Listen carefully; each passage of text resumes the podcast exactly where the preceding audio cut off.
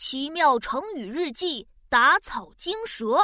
九月五日，星期六，天气大雨。今天可真是惊心动魄的一天。晚饭的时候，妙妙正美滋滋的啃着鸡腿呢，突然一只苍蝇嗡嗡的飘过，吓得妙妙手上的鸡腿飞了出去。我的妈妈咪呀，有苍蝇！哼，一只苍蝇可吓不倒我这个男子汉。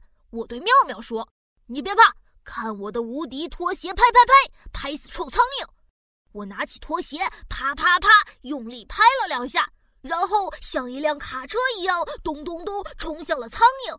嘿嘿嘿，这下你可没地方跑了，投降吧，苍蝇！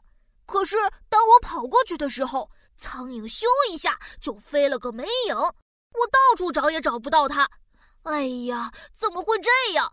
爸爸看见了，对我说：“琪琪，你又拍拖鞋又跑步的，声音那么大，打草惊蛇，你惊动到苍蝇，它不飞走就怪了。你看，苍蝇在那里，看我的吧。”爸爸猫着腰，静悄悄地走进了苍蝇，迅速地举起苍蝇拍，拍晕了苍蝇。哦，打苍蝇的时候要静悄悄的，不能发出声音，不能打草惊蛇哦。今天我来了一场苍蝇大作战。我打苍蝇的时候发出的声音太大了，惊动到了苍蝇，苍蝇逃走了。